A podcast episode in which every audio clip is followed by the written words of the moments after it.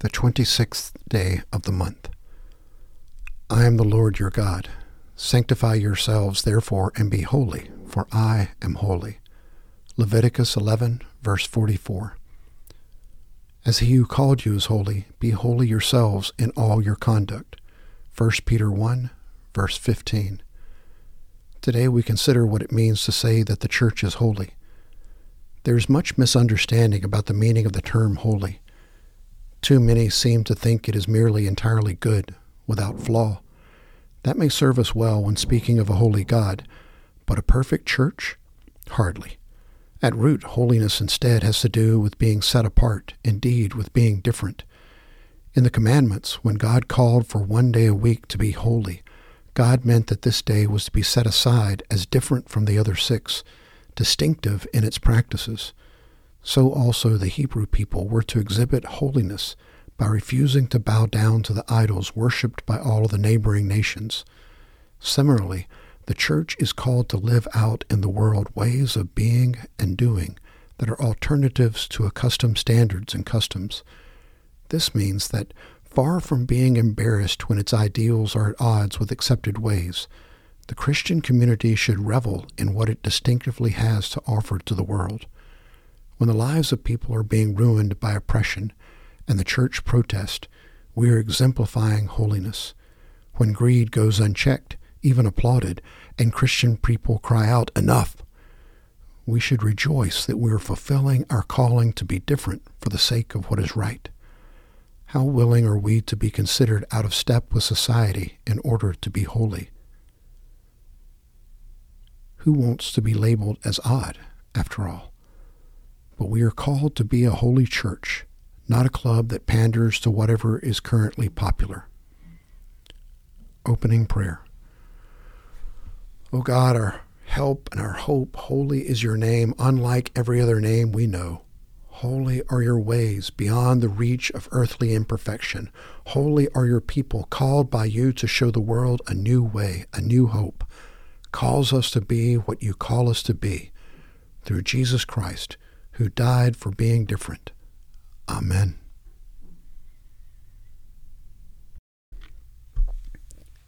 Psalm 84, verses 8 through 12. God of the angel armies, listen. O God of Jacob, open your ears. I'm praying. Look at our shields glistening in the sun, our faces shining with gracious anointing. One day spent in your house, this beautiful place of worship, beats thousands spent on Greek island beaches.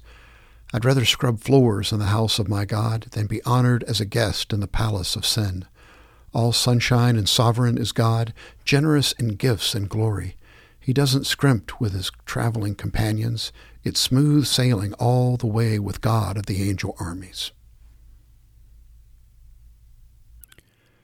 From the prophet Jeremiah, chapter 1, verses 11 through 19 the word of the Lord came to me, saying, What do you see, Jeremiah? And I said, I see a rod of an almond tree. Then the Lord said to me, You have seen well, for I am watching over my word to perform it. The word of the Lord came to me a second time, saying, What do you see?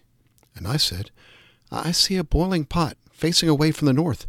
Then the Lord said to me, Out of the north the evil will break forth on all the inhabitants of the land.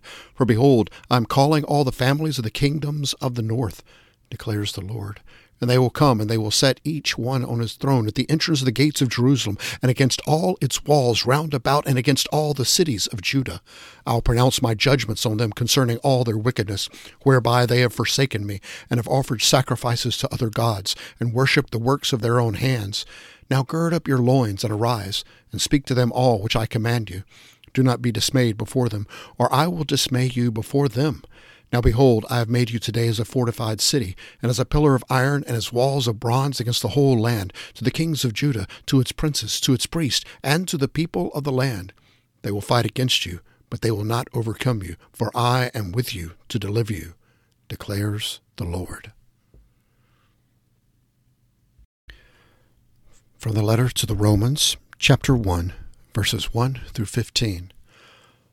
Paul, a bondservant of Christ Jesus, called as an apostle, set apart for the gospel of God, which he promised beforehand through his prophets in the Holy Scriptures, concerning his Son, who was born of a descendant of David according to the flesh, who was declared the Son of God with power by the resurrection from the dead, according to the Spirit of holiness, Jesus Christ our Lord, through whom we have received grace and apostleship to bring about the obedience of faith among all the Gentiles for his name's sake, among whom you also are the called of Jesus Christ. To all who are beloved of God in Rome, called as saints, grace to you and peace from God our Father and the Lord Jesus Christ. First, I thank my God through Jesus Christ for you all, because your faith is being proclaimed through the whole world. For God, whom I served in my spirit in the preaching of the, of the gospel of his Son, is my witness as to how unceasingly I make mention of you always in my prayers making request, if perhaps now, at last, by the will of God, I may succeed in coming to you. For I long to see you, that I may impart some spiritual gift to you, that you may be established, that is, that I may be encouraged together with you while among you, each of us by the other's faith, both yours and mine. I do not want you to be unaware, brethren, that often I have planned to come to you, and have been prevented so far, so that I may obtain some fruit among you also, even as among the rest of the Gentiles. I am under obligation both to Greeks and to barbarians, both to the wise and to the foolish. So for my part, I am eager to preach the gospel to you also who are in Rome. From the Gospel according to John, chapter 4, verses 27 through 42. At this point, his disciples came, and they were amazed that he had been speaking with a woman, yet no one said, What do you seek? or Why do you speak with her?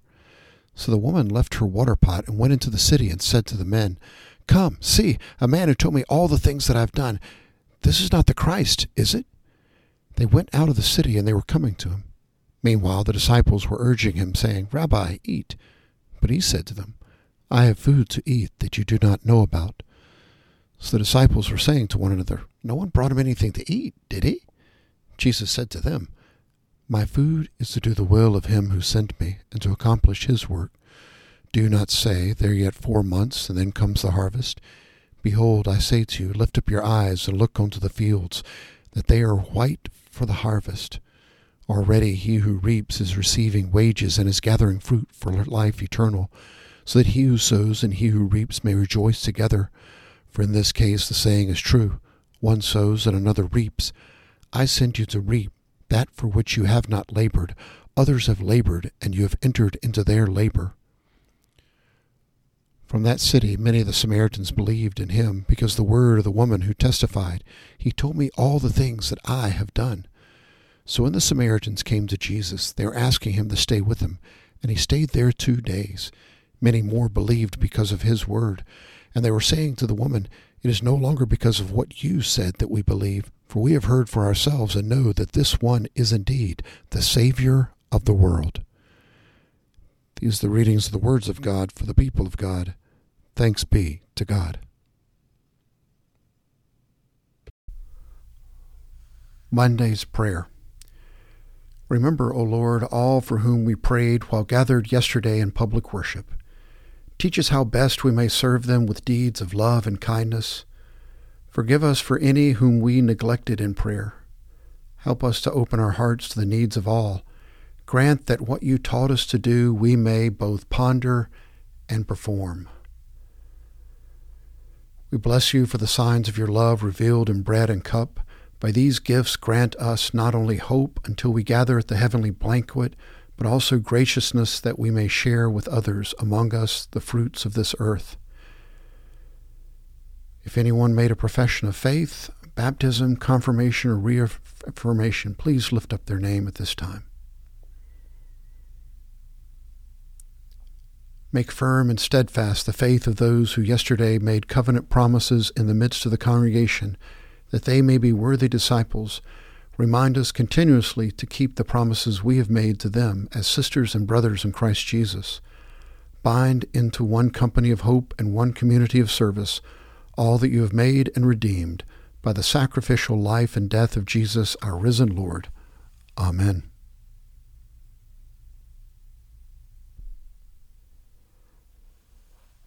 Centering Prayer by William M. Runyan. Lord, I have shut the door. Speak now the word, which in the din and throng could not be heard. Hush now my inner heart, whisper thy will, while I have come apart, while all is still. In this blessed quietness clamoring cease. Here in thy presence dwells infinite peace. Yonder the strife and cry, yonder the sin. Lord, I have shut the door, thou art within. Lord, I have shut the door, strengthen my heart. Yonder awaits the task, I share a part. Only through grace bestowed may I be true. Here, while alone with thee, my strength renew. Amen.